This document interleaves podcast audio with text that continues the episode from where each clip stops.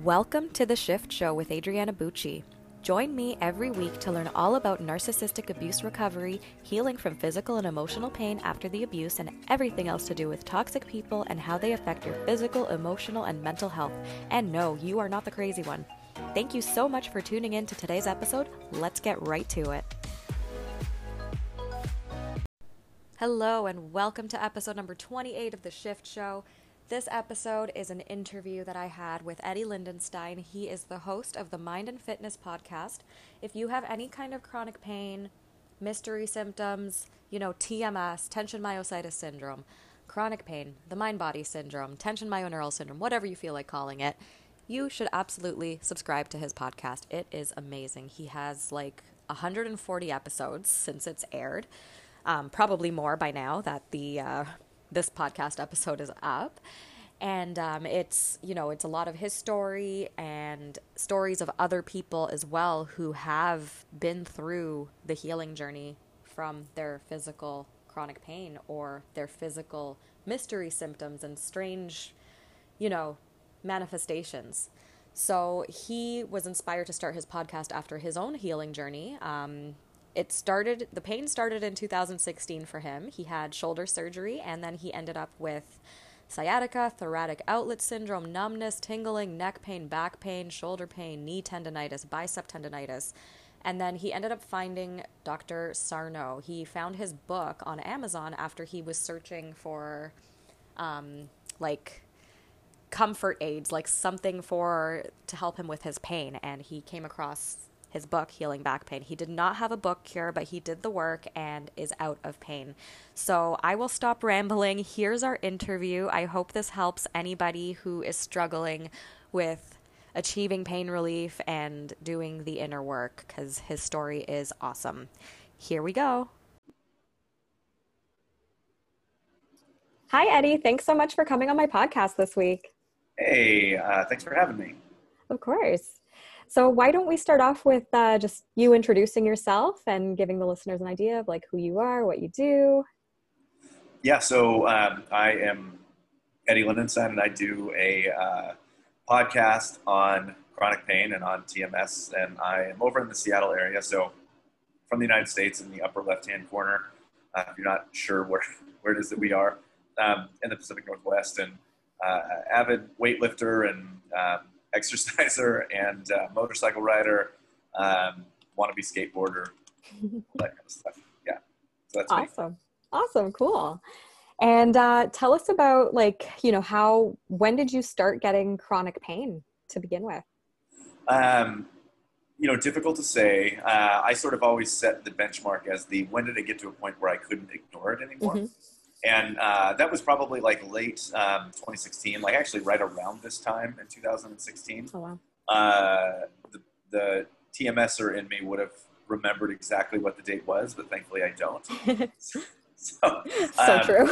yeah, yeah, yeah. So uh, it was interesting. I so I had a shoulder rebuild in the spring of 2016. I, Is that like a surgery? Yeah, I had sustained a, a uh, injury in weightlifting um, where I dislocated my shoulder and tore my labrum and tore my rotator cuff, and I broke the top part of my arm. And oh. I ended up having surgery. And um, the prediction for when I would be able to make a return to my sport was uh, they said somewhere probably in the 10 to 12 months um, range before we would be able to clear you based on the, the damage that's in there. Wow. So I rehabbed like a like a you know a Terminator, and I got the medical clearance in four months and 29 days. Amazing. Uh, yeah, it was it was pretty amazing. The challenge though was that uh, so I'd go in, especially in the final couple of months, and I would have these checkup appointments where they would check my range of motion and how far can I get before I have pain with certain things that I wanted to do.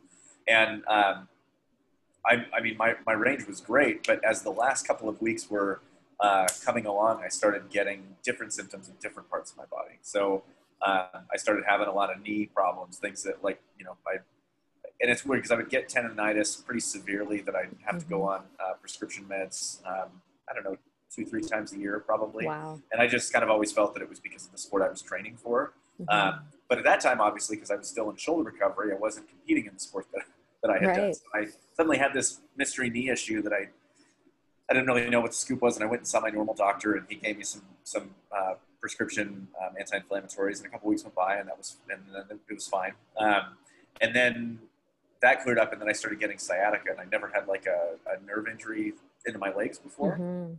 So that one was pretty scary. And I remember uh, we have season tickets for the Husky University of Washington Huskies football team, Mhm. and it had developed a couple days before we were to go to a game. And when you go to a game, you park I don't know mile, mile and a half away, and that Oh, wow. walk was like the long felt like the longest walk ever because my right leg was just you no, it was pins and needles, and it was Ouch. dragging, and it was all this kind of stuff, and um, so that one really, really freaked me out. Uh, so I just started YouTubing videos on remedies I could do, and there were some Mhm. really good stretches, and I did those stretches, and it went away uh, in a couple days, which was Mhm. cool.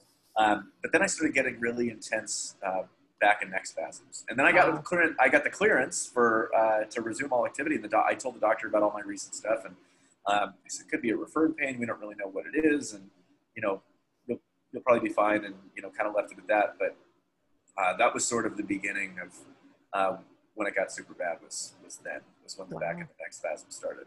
Wow. So it was just like a random injury that had nothing to do with your initial injury. And, And it, I, and it wasn't even an injury because it was just something that was like literally like a, I mean I was doing a workout uh, and it began a few hours after the workout, but you know I, I would work out five times a week, so like Mm-hmm. Yeah. if, you know most most days of the week I was doing a workout like there was it was Right. day, and uh, no real explanation. The thing that I was doing was something I had done a ton of times. It wasn't anything that was new, Mhm. um, but I attributed to that for a long time and Mhm. just sort of felt like I, I don't know what I did, but I for some reason my I'm, com- my body's completely just locked in. It just felt like a like a boa constrictor was around my torso, Oh, and wow. I and I couldn't get it to release. So wow.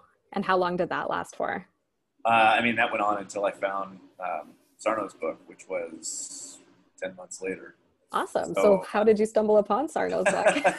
Uh, well, so there were, there's a big 10 months in there because Mm-hmm. it involved going to see a couple dozen medical professionals. Oh, that- I mean, doctors and osteopaths and chiropractors and massage therapists and Rolfers. And I can um, relate. I- yeah, I, I mean, I guess that I was like fifteen or twenty thousand dollars in um, out of pocket. So I had, and I had insurance, and uh, you know, I traveled across multiple states to have like a neck a procedure done on my neck, which was supposed to fix everything. And I remember the night that I had it done, I was like, that was it. I, I feel really good. And then I woke up Mhm. the next day for the 13 hour drive home, and I was worse than I was when I got there, which Oh, is like so soul crushing because yeah. you know you you've now got this five thousand dollar procedure you have to pay for, and right. it, didn't, And it didn't work. it didn't work. Um, so uh, yeah, I mean a variety of things. And I went back to the surgeon who did my shoulder, and he came in and he kind of, uh, I mean, he gave me 15 seconds, and he said, "This is coming from your neck," and he said, "I'll send some, you know, I'll give you some referrals," and that was it. And like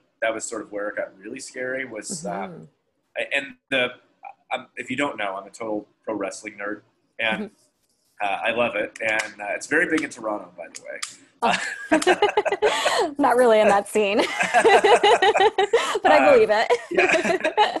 um, so, uh, and one of the injury, and I, parts of me wonders, did this slip into my subconscious somewhere along the way? Mhm. But because you know, you observe something where people have their uh, necks injured, and then that sort of becomes with you as an athlete, like this is the thing that can't happen. If that thing Right. happens, then everything's going to really go. You know, you're not going to be able to ride your motorcycle anymore. You're not going to be able to do this anymore Mhm. and then that thing happens. So uh, the doctor told me that in February um, of 2017, and I just sort of lived with that until uh, it was the end of May. It was um, yeah, it was the end of May. I don't know, May 25th ish. Like it was Mhm. right around uh, Memorial Day. And I, um, there was a the doctor for the University of Washington Huskies. She's very well known here, and I was reading a story in the news um, about our zoo, like our Woodland Park Zoo here. Uh, it was kind of a wild story. These this new chimp got introduced to the other chimps, and these chimps got in a fight, and this one chimp sustained a really serious knee injury. Oh. I like, I don't even know knee injuries even happened in. Yeah. Um, I so guess I, why wouldn't know, they happen, right? yeah. When you when So- you really think about it. but but but the headline had read uh, Husky uh, Husky doctor uh, goes non-surgical route with uh, with chimps or you know, with chimpanzee or whatever. So I go and I read the article, and um, it was this doctor by the name of Kimberly Harmon, who's the she's the head um, doctor for the Huskies football team. Okay. Which uh, it's not rare to have a female doctor, obviously. I feel like, at least in my observation, it is very rare to have an all men's sport, a major Division Mhm. One sport, in which their head physician is a female. So I thought that was pretty cool for Mhm. starters. Um, so I thought, oh, this might be pretty unique because I haven't seen a female doctor yet. And so, um, but I had called because her pedigree, if you go to her website, um, you go to her pedigree, it's, it's very impressive um, just in terms of how many athletes she's helped. Mhm. And uh, I had made an appointment. They said that she was booked two or three months out, and so I just put myself on. You know, I got myself in, and then I got a call a day or two later and said, "We said two cancellations. Could you make it in today?" Amazing. And absolutely. So I so I, I drove down there and um, I saw her, and she walks in the room, and I'm only five foot six, by the way. I know you're very. I know you're small as well. So we we have one. have Short that. people unite. Yeah. Uh, but she walks in the room and she i don't know maybe 5'10 5'11 so Okay. like which is which is a pretty tall Yeah. you know comes in with the lab coat and all this stuff and um, asked me to describe my symptoms first of all they had me bring in all my imaging and i had mri I, let's see here, i had mri i had an x-ray i had emg studies i had ultrasound studies um, so i had a lot of stuff that i brought with me Mhm. and she's evaluating all the stuff, you know, kind of takes off, goes in the other room, takes radiology. She's looking at all these things and comes back and does these uh, different strength tests. And she does, um, I don't know if you've seen like the movie All the Rage, but there's clips Mhm. of Sarno that's doing reflex tests. And so Yep. she's doing a lot of that kind of stuff. Um, and of course, I had no idea who, who Sarno was at, uh, at this point Mhm. in time. And um, so I, you know, I just figured it was just another examination. Checks my shoulder strength and what's my range of motion like and all this kind of stuff. And uh, she had said, you know, there's a lot of tone in these in this musculature, and I didn't know what she had meant by that because I had, I felt like I had some atrophy going on, Right. um, and so uh, she just asked me really, really bluntly, um, tell me what your stress, what your stress levels are like. Tell me what your life Mhm. is like, and we got into this whole conversation, and I didn't really understand why she had been asked, you know, why she Mhm. was asking those questions. Doctors uh, rarely ask that. right. In fact, in my experience, never had asked that. Exactly, yeah. And so, um, you know, I'm telling her about it, and and uh, I didn't see myself as a stress stressed out person, and I, I still really don't for Mhm. the most part. Um, but I had explained all the different stuff, which at the time, I mean, when this was going on, we had so we had just found out that we were going to have our second baby, Mhm. and uh, you know, at the time we had a three year old, almost a three year old, Mhm. so they've got opinions of their own, and our dog Mhm. was very was in very poor health uh, at the time. And I had a sales job, and I had just come off a really kind of amazing run of so many consecutive years of being such a high performer in my company, Mhm. and I had slumped during my shoulder surgery because Mm, dedicating all this time to rehab and way less time to, right. to work and all that kind of stuff. And I had taken two weeks off to recover from it. And in sales, it's kind of like, gosh, it, as much as everybody needs a vacation, if you take one, you're going to pay the consequences when you get back from that vacation for not, Right. not being there when, when you need to. Um, so she had said, you know, that's a lot that's there. Uh, Mm-hmm. And she had said, you know, I can prescribe like some muscle relaxers or something like that uh, in terms of like being able to get better sleep.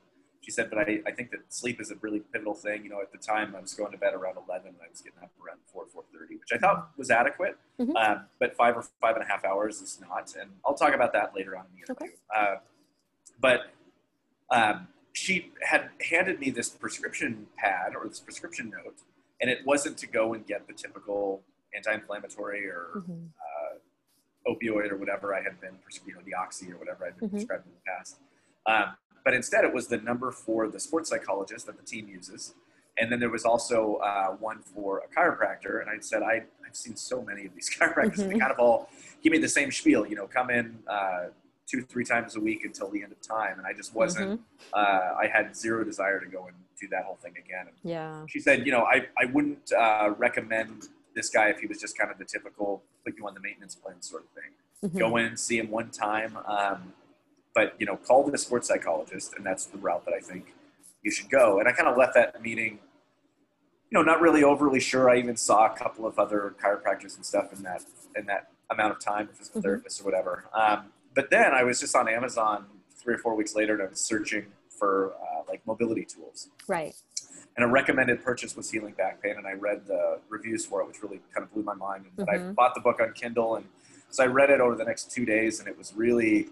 Um, I did. I certainly did not have a book cure, no, nowhere close to that. Mhm. But um, it was something that really sort of like shook the branches of the tree and really questioned a lot of the stuff that I believed. Yeah. Um, and so being an athlete, one of the big challenges that you'll have is that you're so in tune with your body, which seems like a really good thing, but mm-hmm. is a mm-hmm. really detrimental thing in a lot of ways because right. you you believe that these mechanical issues, you believe that these certain weaknesses and certain little tiny muscles that nobody ever nobody would ever even think about, you know, your TFL and all this kind of other stuff. Mm-hmm. Um, that that's the root of all of these massive problems that you're having across the right. the body. You never think about like a systemic problem, right? Which really is what, uh, and I don't hear it talked about enough, but that's really what TMS is. Is a it's a radical systemic problem that riddles mm-hmm. the entire body of a variety of issues. Um, so it definitely took several months, uh, but that's sort of where that's where I had found Sarno was on a it was on an Amazon suggestion. Amazing. And the thing that got my wheels turning was the doctor who had said, which just asked me that simple question, you know, tell me what your stress level is like. Right. Yeah. Cool. That's that's so awesome. You actually stumbled upon Sarno's book by looking for mobility aids on Amazon. ironic, you know. that is so ironic because I remember like the amount of times I searched for, you know, mobility aids or like comfort products or like, you know, the Theracane, all that kind of fun stuff. I never yep. came across any anything from Sarno, but I probably would have ignored it anyways. Yep. yep. so that's that's so cool that like it actually caught your eye and you found the book that way. So that's, yep. that's amazing. Yeah. Um, so yeah, that was uh, that was how I found it. And ironic that you you list the mobility items in the Theracane. So the Theracane is the only thing that I actually still have. I never use it, but it's yeah.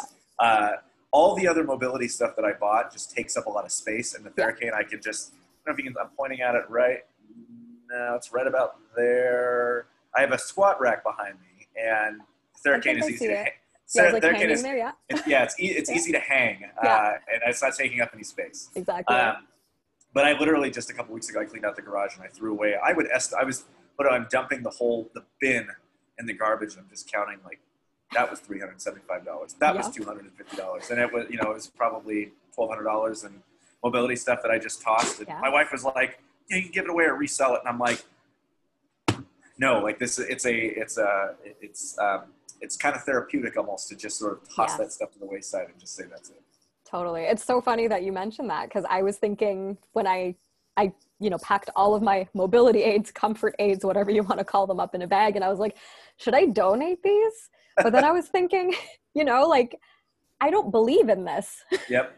So why would you? Right. so right. why would I? Right? Like this is actually all garbage. So it's yep. it's just it's funny, but they're still in a bag. I'm still trying to figure out what to do with it because yep. it's such a shame like all the money that we spend on this kind of crap but then to pass that on to somebody knowing that it's all garbage and it doesn't actually yep. work it's like eh. Yeah so once you found the book um how did how long did it take you to like figure out what to do like what did you end up doing to deal with your pain in a tms kind of way instead of the conventional um, it was pretty quick. The, the the issue with healing back pain, the book, is that there's not there's not any directives in it. It just right. sort of says, here's this thing. Um, here's what we know that it causes. Uh, here's the different issues you may have. Mm-hmm. Um, but there's not like a yeah, there's not like a how to or a or you know what to do after that. Mm-hmm. So um, I actually did. It's it actually ironically ended up being very similar to uh, well, not very similar, but somewhat similar to something that uh, Sarno talks about in the mind body prescription, which is to make the, the very distinctive lists of uh, you know personality. I think it's like personality traits, mm-hmm. and, um, daily stressors, and childhood, stuff. And, yeah. and, but what I did in the beginning was almost um, treating it like an investigation. I would have uh, run a list of every symptom or issue that I've had diagnostically going back as far as I could remember, mm-hmm. and then uh, on the right side of the page, I would just write uh, what was going on in life at the time. I was mm-hmm. trying to build a case. Yep. I was trying to rule out um, that that stress incidents or incidents in life could be the you know that could be the catalyst for mm-hmm. this kind of stuff.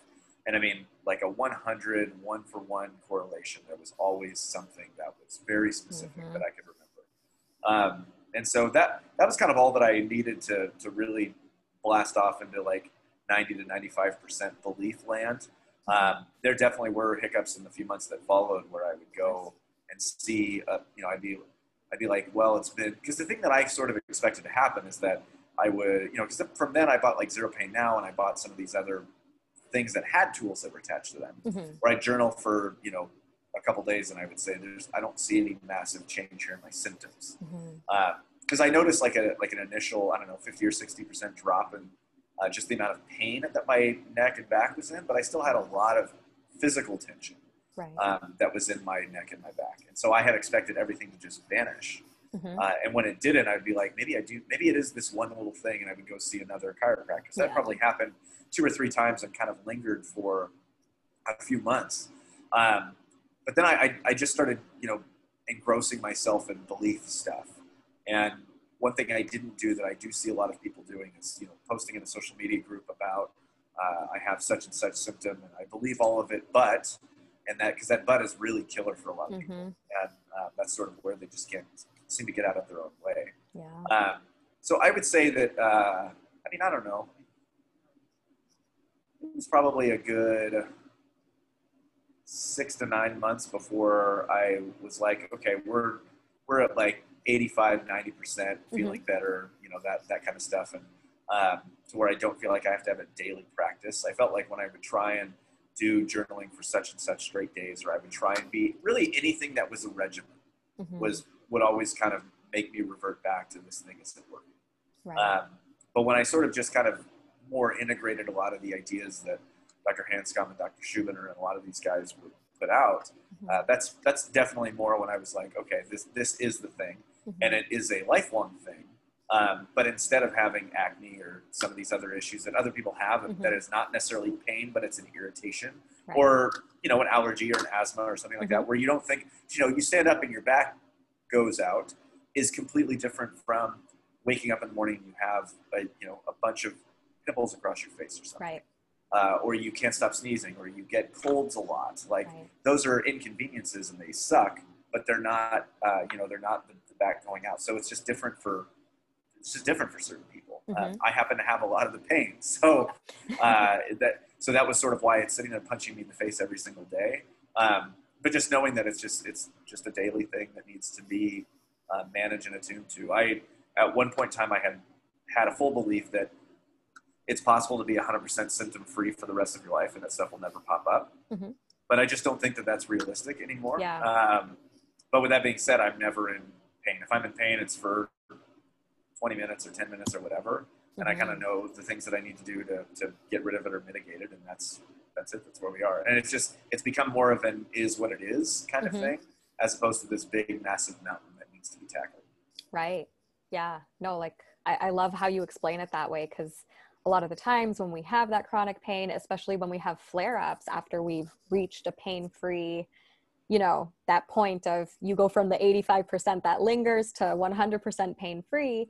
And then all of a sudden, three weeks later, there's a flare up. And it's so easy to go back into that mindset of making it into this whole big thing and thinking, okay did i injure myself again or whatever when you know you just realize like actually no it is mind body connected what's going on in my life Yep. and you know you can actually work through it so Yep. yeah that's awesome yeah and so once you were out of pain i guess that is what would have inspired you to start your podcast You know, I actually started doing the podcast well before I was totally out. Oh, uh, wow. Because, like I said, I had a, I had a good chunk of, uh, hey, this thing works, or hey, this thing is the, Mhm.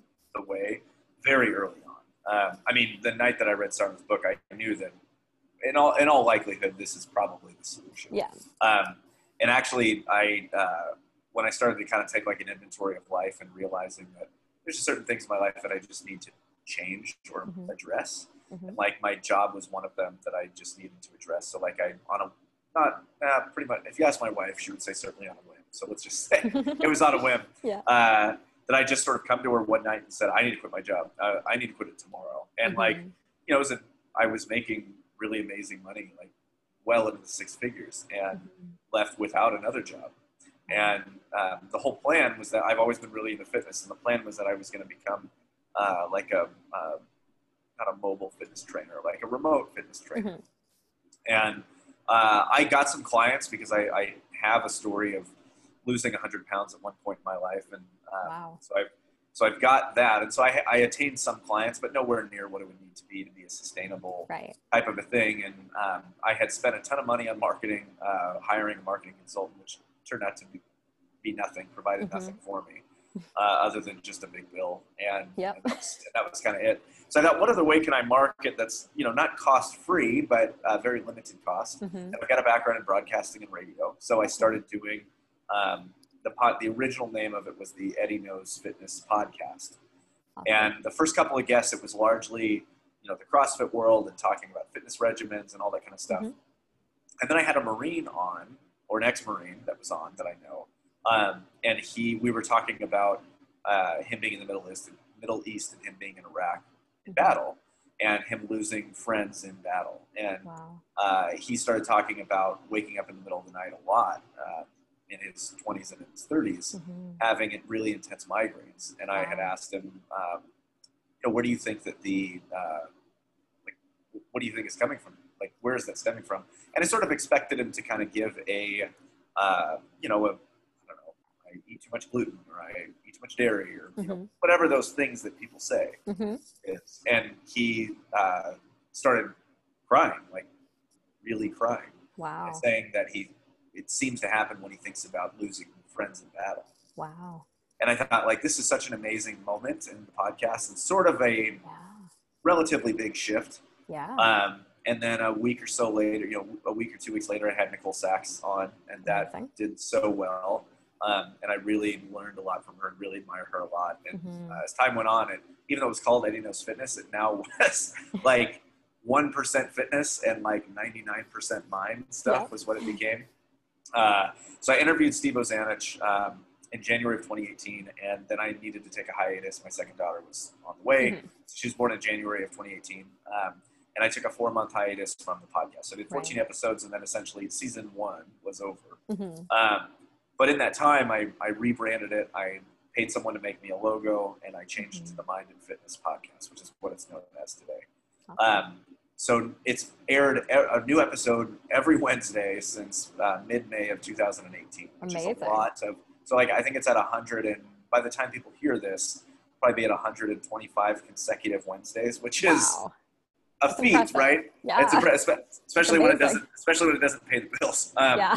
but uh, but it is a lot of fun and it is a labor of love. And I have uh, interviewed, I mean, the the best in the field, the Howard Schubiners, the David Clarks, the Dr. Schechters, the Mm. um, you know the Christie Uipis, and then just dozens and dozens and dozens of these amazing recovery stories from people in every corner of the world, from Mhm. Australia to New Zealand to uh, to all over Europe to France to.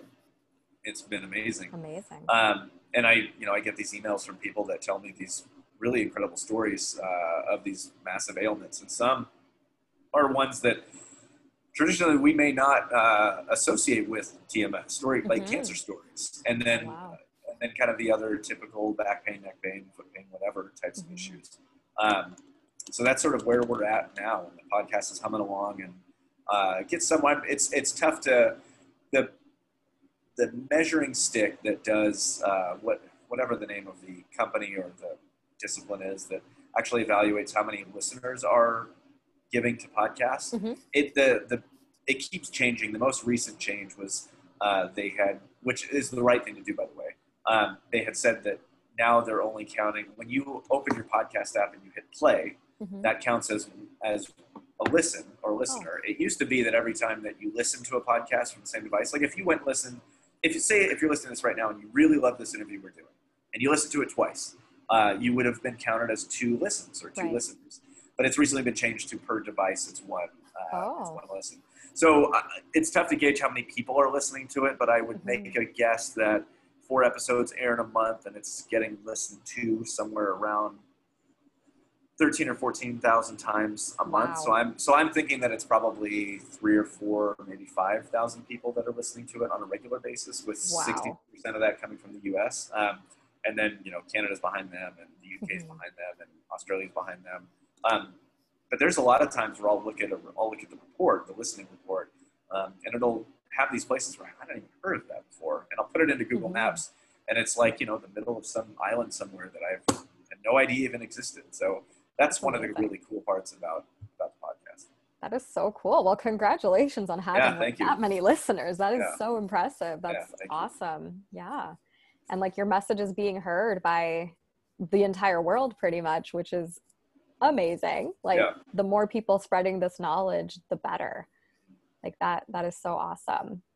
What's been your favorite like recovery story that you've heard so far? I'm sure you've heard many but yeah. uh, do any stand out to you? Um certain ones that stand out to me.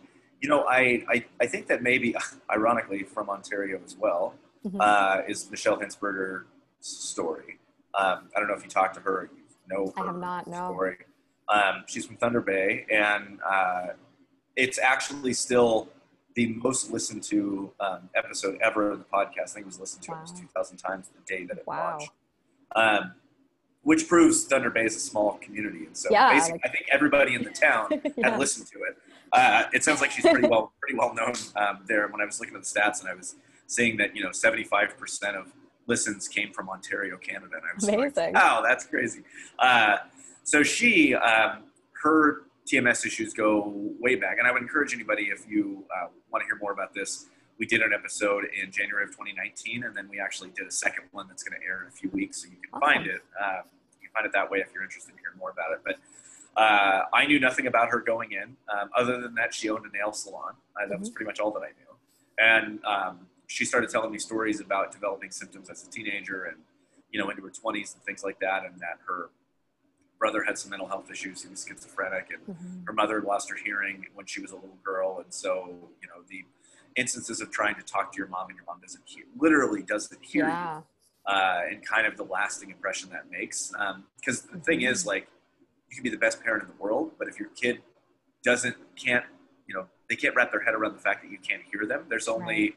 there's not really a lot you could do as a parent. Right. I mean, like, sometimes I, I don't do it a lot sometimes I'll purposely ignore my kids. Yeah. uh, and, and it's very troublesome, right? Um, yeah. And then eventually, yes, Audrey, what, what, what can I do for you? Mm-hmm. Uh, but she, you know, she's telling the story and that she'd overcome her pain. But at this point, we're only, you know, we're 20 minutes into a 60 minute interview. Mm-hmm. And um, then she had said, you know, that she had gotten married in August. Uh, they got married August 25th or 28th or something like that. Um, and I then as she's saying this, I'm literally scrolling Instagram and I see these pictures of him, and then he's there's no more pictures of him oh as oh you're gosh. continuing to go through it. Um, and she goes on to say that he died six days after their wedding. Are you kidding me? Unexpectedly, and it was in it was she had said an accident, and I wow. went to I started looking in the Thunder Bay newspapers um, that he was he was just out with his buddies. He was cliff jumping, and I think that he hit the bottom. Oh my uh, god! Uh, and passed away. I mean, immediately. He was oh my god, thirty years old or something like that. That's horrible. Uh, it really is, and uh, I, if you do go back and ever listen to the uh, to the episode, I had a real hard time pulling myself together to continue doing the interview right. because it was not what I was expecting at all to hear. Yeah. Um, and so she's kind of talking about it. And she had just said that, you know, she was in such like a dark spiral after that happened with Evan Of um, and that she had this flood of symptoms that started coming back. Oh and if she never would have had the experience of going through the symptoms before and knowing what to do with them, that there's no way that she would have been able to handle the sudden death of her wow. soulmate. Um, so it's a lot of that kind of story. And, and one of the things wow. also that really opened my eyes that she talked about is that even after she'd found the Sarno stuff, she kind of had like treated the, the, the ways to which he would teach or other people in the space would teach. Uh, and, you know, she would like try to journal for back pain, but then mm-hmm. she would mm-hmm. get another symptom. And then it's like, what do I do for the, for my elbow, for my wrist mm-hmm. or whatever? Um, and so she eventually got to a point where she stopped doing all of that and had said, I'm just going to treat it as anxiety. This is a global systemic issue. Mm-hmm that is anxiety. So if my neck hurts, it's anxiety. If mm-hmm. my foot hurts, it's anxiety. If my back hurts, it's anxiety. And that's how she treated it. That's really where she started to see success. Wow. Um, so now she's doing, you know, coaching and consulting and um, still doing the nails and they're still as beautiful as ever. And I don't, I mean, you know, uh, I don't, which by the way, people can't see this on video, but I'm holding up my nails. um, so anyway, that's, I mean, probably my favorite, I, I mean, surely my favorite story wow. overall uh, because it has there's such an arc to it, and there's so for uh, sure. I just really admire her a lot, and uh, I would say of like the practitioners, probably Schubiner probably was my favorite to interview, mm-hmm. Um, but also uh, Jim Prusak, who's a he's a PT. Um, that's in the space and to be a PT or like a physical manual therapist mm-hmm. and to be working with mind body and teaching that. I mean, mm-hmm. it's, it's to study something for so long. I talked to Caitlin Michaels about this to, to spend all Mhm. this money and spend all this time getting educated in something, and then sort of getting to the end of that and realizing that that was that could have been a really big waste Yeah. because uh, because you know I'm now eighty thousand dollars in debt, and the thing that I learned, I don't think it actually works. So you know, kudos to him. Uh, Wow. but there's a ton of them. I mean, as I'm saying this, there's different ones that are coming out. Uh, but it's it's cool. I, I try and I try and record like three to six episodes out from airing. So like Mhm. sometimes I'll I'll you know I'll do the interview in May and it doesn't air until July or August. And I'll, like the one that aired um, last week with Charlie Barrow. I sort of left when we had the interview. I kind of left it. I, usually, I'm like in a hurry. We end an interview, and then I'm jumping back to work, and I'm working on my work stuff, and Mhm. I don't listen to it until it airs. Uh, Right. and that might be two months later. So I, I went back and I listened to that one that aired last week, and I was like, damn, that was a lot better than I remember it being. Um, not to toot my own horn, but when you do this 140 Yeah. times, uh, you just, you know, you get a cadence to it and you almost forget that how these stories are so crazy. Right. Yeah, that's so true. Well, that's so awesome that you had so many amazing people on your podcast and continue to. Like, that is so amazing. And these are people like with big names in the TMS community. So it's like when you have actual doctors talking about it, you know, it just, it proves that point even more that the mind body connection is a real thing. Yes, definitely, for sure. Yeah. So what um you know like when you're dealing with flare-ups and stuff now like what is your number one go-to to like try and deal with that pain when it comes? So, um, like I'd said earlier, that when I would have a uh, pain issue or something that was coming up, I, uh, in the beginning, I had felt like, gosh, if I just go journal, um, then I'll feel, you know, I'll, I'll feel better right when it's done. And then it wouldn't happen. And I would be like, fuck, Mhm. like, why doesn't this work? Um, I don't know if we can say this, but I was just thinking about that. And funny because I just got a text from our uh, babysitter who just said F-U-C-K. Uh, no, you can swear as much as you want here. Um, I swear on my solo podcast Yeah, yeah. episodes all the time. So um, so, uh, but the the thing that has evolved, and probably the thing that uh, I think most people need to remember, uh, so they don't, so that they don't fall into the trap of like, oh, this thing doesn't uh, doesn't you know doesn't work, and so I need to go see a chiropractor, whatever. Is that a? I believe that it's cumulative. B, I believe that it needs to be a. It's a calming down of the nervous system. So there's a lot of tool, when you expand it to that, there's a lot of tools that you can use Mhm. um, at your disposal. But the number one that I always will come to, if I wake up or throughout the day I start to have um, you know, an ache of some kind, Mhm. I always ask myself, how uh, how much sleep have I gotten in the last couple of Mhm. And just knowing that Dr. Hanscom, there's so much in his books about uh, the pivotal role of sleep in this stuff. Mhm. Um, that I mean, he's had hundreds of patients that have come to him for back surgery, and he puts them on his plan. And there's a variety of things in his plan. One of which is that you can't talk about your pain at all for six weeks. He Mhm. requires that you bring your family or the people that live with you in, because they also cannot talk about your pain. Wow. For six weeks. Not even a hey, how's your back feeling today? Wow. Um, it's literally it is a cold turkey, and he won't work with you unless you agree with Wow. agree to that. Um, you need to do expressive writing once a day, which Mhm. is it's journal. It's a fancy word for journaling. Um, and then uh, you need to be getting seven or more hours of sleep per night, Oh which wow. doesn't sound hard. But how many people do you think you know out of if you pick ten random No. people, how many are sleeping seven hours a night? So Nobody. uh, yeah. So uh, at this People point in time, right? Exactly. So People can sleep that long? right, yeah. Uh, Weird. so I, uh, granted, I don't get to binge watch any TV anymore. I hardly get to watch any TV. Uh, but I, I make sure that I am at least brushing my teeth and walking towards the bed nine hours before the alarm will go off. Okay. I'm accounting for an hour of probably awake time throughout the night. You know, I wake up, go pee, lay down in bed, think about the next day, whatever, Mhm. and that usually takes about an hour. Um, but for the most part, I'm getting seven and a half of like actual restful sleep Oh, that's good. every night. Um, but the last couple of days, as an example, so two days ago, weekends I just sleep like total shit. And I think it's because Right. I try and stay up a little bit later, and then the kids are up at the same damn time anyway. uh, so a couple days ago, you know, it was six hours and 20 minutes. And then 2 nights Mm-hmm. ago, it was five hours and 25 minutes. And so yesterday afternoon, I'm just like, oh, God, I just feel miserable. But once I Mhm. start taking an inventory, I'm like, you got this new puppy. You wanted to go on a date night. The date night was great, but it was, uh, you know, you're you're very limited on time.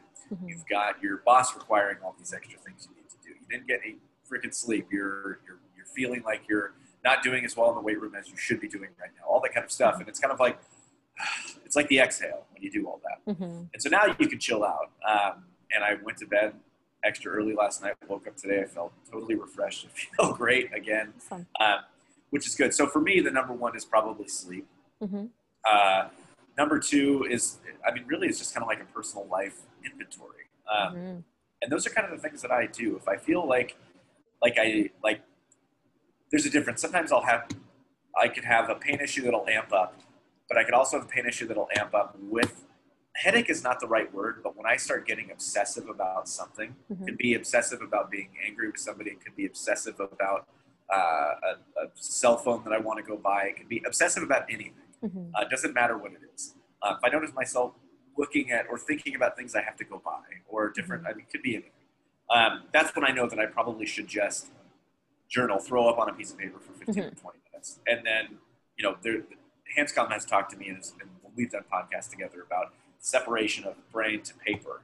And that literally you are clear, you're defragmenting this Yes. stuff that is in your um, head. And when I do that, I notice that I don't have those obsessive thoughts anymore. And it just Mhm. goes away.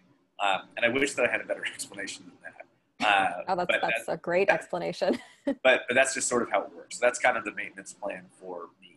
Uh, yeah. And also, you know, just being able to kind of feel liberty about uh, telling the truth, not just to other people, but telling the truth to myself. Mhm. I think certain things are bullshit, or being able to call people out on their bullshit, or Right. um, whatever those kind of things are, uh, which you don't need to do. It's not a prerequisite, but to me, it is awfully helpful if you can be uh, radically candid in your thoughts. and you Yeah. think.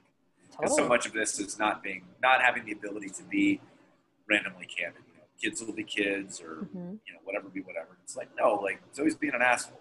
Mhm. If I could just say that, um, Mhm. it makes a world of difference. Exactly. And it's not like you're saying something horrible. You're just being honest about the present situation. And kids can be assholes sometimes. And And, it's- it's, it's- okay to say that. One, one thing that's funny is my six year old has picked up. I mean, I, I don't have to yell or scream. I can just be short uh, Right. in how I talk to her, and we'll be sitting. we'll be sitting in the car, and she go, "Dad," I'll go, "Yes." She'll go, "Are you mad?" You know, she she knows, right? you can pick up on Uh, it. yeah, she can pick up on it. Uh, but that's one thing that her and I have worked on is having the ability to ask those questions and to say those things. Because the alternative is that she knows or maybe th- just thinks that I'm mad about something and is thinking about it, thinking Right. about the fact that I'm mad but not asking me, which Mhm. is repression, um, right.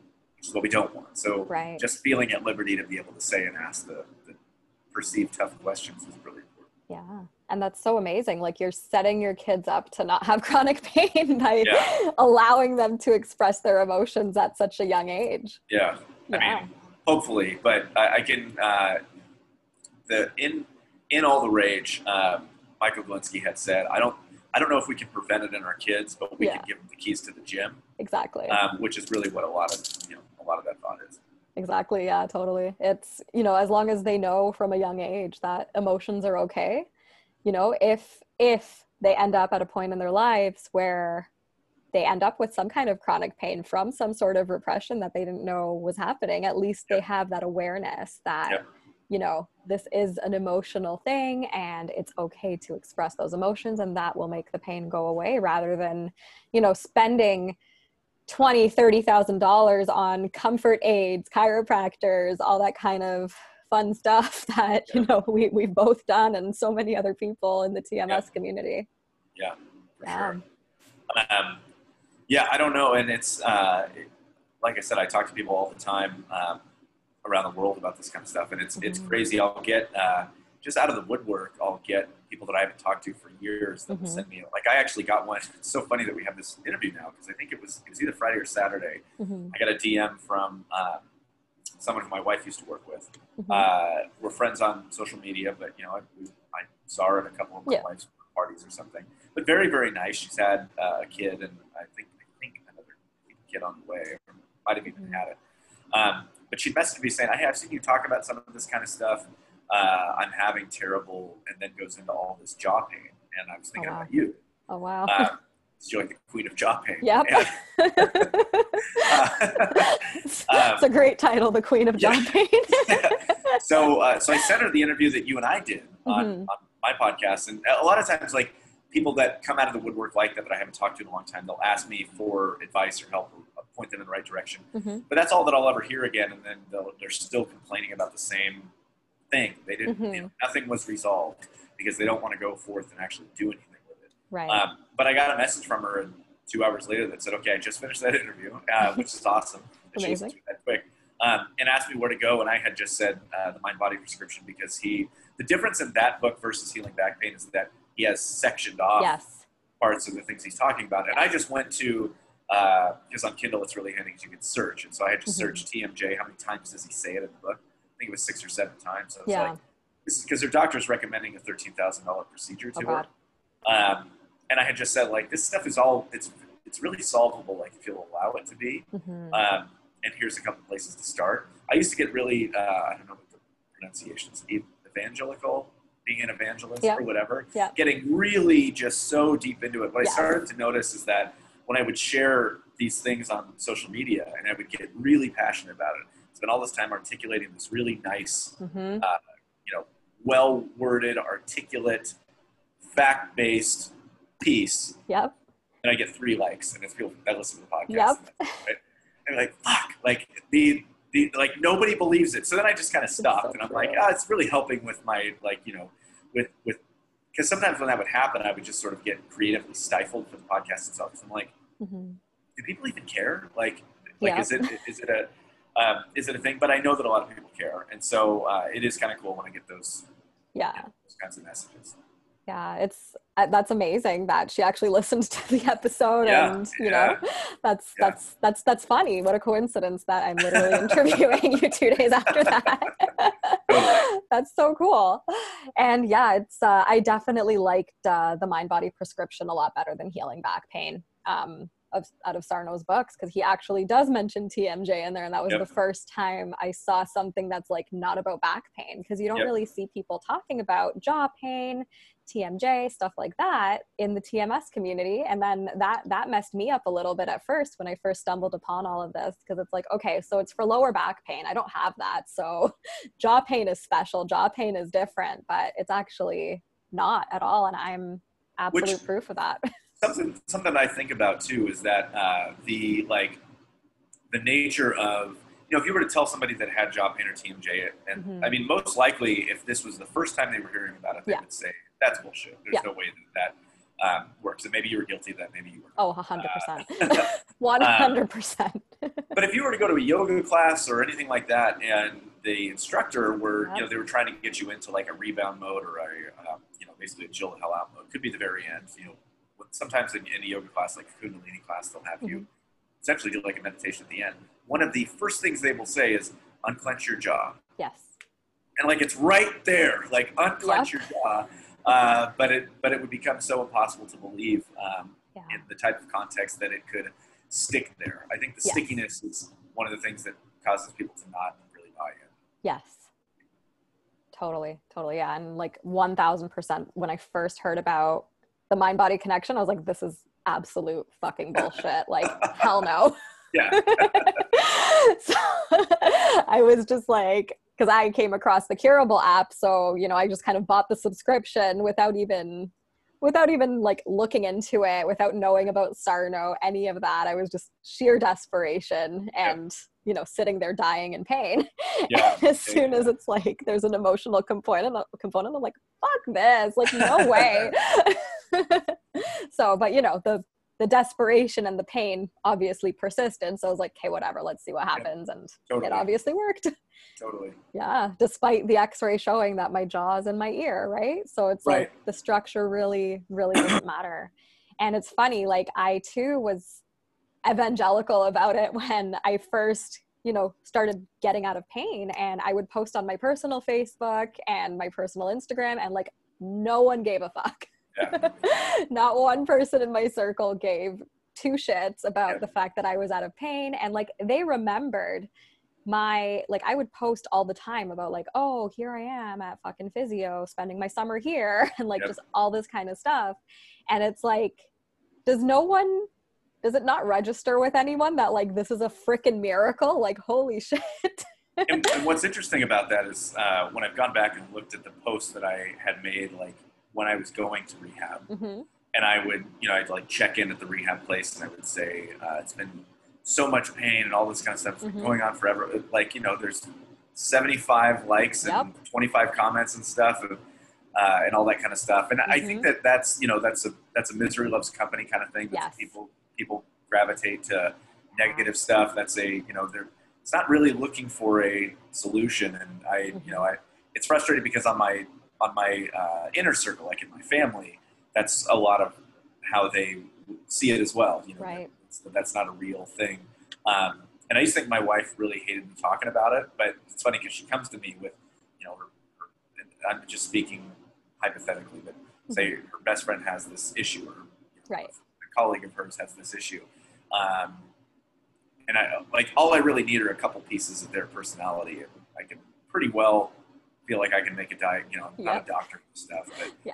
Um, but a TMS about, diagnosis. Yeah. yeah. like if I think about the amount of hours that's not just the podcast, I mean, surely yeah. I would have at least like a master's or something. Of course. I feel like I don't know. no, it's so true, and it's yeah. like, you know, that's the other thing about this too. It's like people want a doctor to tell them about this and it's like they're not trained to even know about it yep. and if it's something that worked for somebody else it's not like you're physically harming yourself it's nope. you know you're just you're doing you're looking at emotional stuff and it's like if you've tried everything else and you're seeing people you know posting online about it but you don't care to like it or whatever and, it's the, like, the, the, worst thing that happens is it doesn't work. Exactly, right? exactly, exactly. And maybe yeah. you bring up a few memories that you didn't want to bring up, which, you know, yep. that's always a fear. But at the end of the day, those memories were already there. And at some point or other, they're going to come out. So you might as well incorporate that with curing your pain, essentially. yep. and like not suffering anymore and it's it's so frustrating when i see people posting about their pain and stuff like that i just i i used to actually comment and say check out curable check out tmswiki.org check out Eddy's podcast caitlin nicole's podcast yeah. whatever and like nothing it's like crickets so it's just yep. like okay okay whatever like people are just gonna have to figure it out on their own and yep. you know when when they're done suffering and they remember that I've talked about this kind of stuff, then they can contact me. Yep. Yep, come on back. Yeah. so yeah, thank you so much for sharing your wisdom, being on my podcast. Um, yeah. Any, I'm gonna put like all the links to your podcast, your resources, and all that kind of stuff in the description of this. But before we go, do you have any final words of wisdom to share with anybody who you know is in pain right now? Um, honestly, it's probably just uh, get yourself to a point of questioning everything that you thought you knew and if you can get to a point of saying, I might have been wrong about that, um, like that's to me like that needs to be the start of it, uh, mm-hmm. because otherwise you can see my my little one so sneaking through, tiptoeing through. Uh, anyway, um, she's very sweet. Uh, but if you can get to a point of just saying like, "Hey, I'm willing to question everything that I thought that I knew," like. Mm-hmm. That's where you need to be able to get. Like that's the that's the art of the vulnerability that people really need to have with themselves is ultimately being able to I'm holding a princess form. um, uh, but being able to get there is, is so pivotal on it. Um, it seems like there's a small thing, but mm-hmm. like that's the, not being able to get vulnerable enough to say I probably was wrong. Mm-hmm. Um, that's a big thing that's preventing you from getting yes. better. Yes. 1000%. I could not agree more. Like yeah. just acknowledging that like, oh, what I thought I knew about pain is wrong and that's okay and here's a new perspective and you know sometimes it's just a leap of faith that you have to take but it's so worth it because why keep suffering well, that's another thing uh, i guess maybe a, a second one like a, mm-hmm. a 1a that i would give um, is what you had just said is if you can after everything that's that's happened or you know things that happen in your life or situations that are going on right now or whatever it is if you can add a comma and that's okay mm-hmm. to everything that's another mm-hmm. piece too. Um, yeah. uh, there was a story that Dr. Hanscom told me about this woman who has been wheelchair bound for like 37 years or something, wow. uh, and came into an appointment she had with him after she had had several and being in a wheelchair, not being able to walk, all this mm-hmm. kind of mm-hmm. stuff, and walks right into the appointment as if nothing happened. And wow. he was like, you know, hell happened to you?" Basically, Amazing. she said, "She said I forgave everyone." He's like, "Who'd you forgive?" And she's like, "Everyone." Like that was just kind of it, just very matter of fact, Amazing. uh, which is really amazing. Um, so, and again, forgiveness is about you. It's not about Exactly. the other. It's not about the other person. So Exactly. reconciliation. Exactly, a thousand percent. Could not agree Yeah. more. And yeah, when you say that forgiveness is not about them, it is about you. And it doesn't mean that whatever they did is okay. It Yep. just means you're letting go of that emotion towards that person so you can actually move on with your life. Yep. Yeah, totally. That's what I got. Awesome. Amazing. Well, thank you so much. And uh, yeah, we will probably air this very soon and Cool. uh, we will we'll talk we'll talk soon. Awesome. All right. Thank thanks. you. Bye.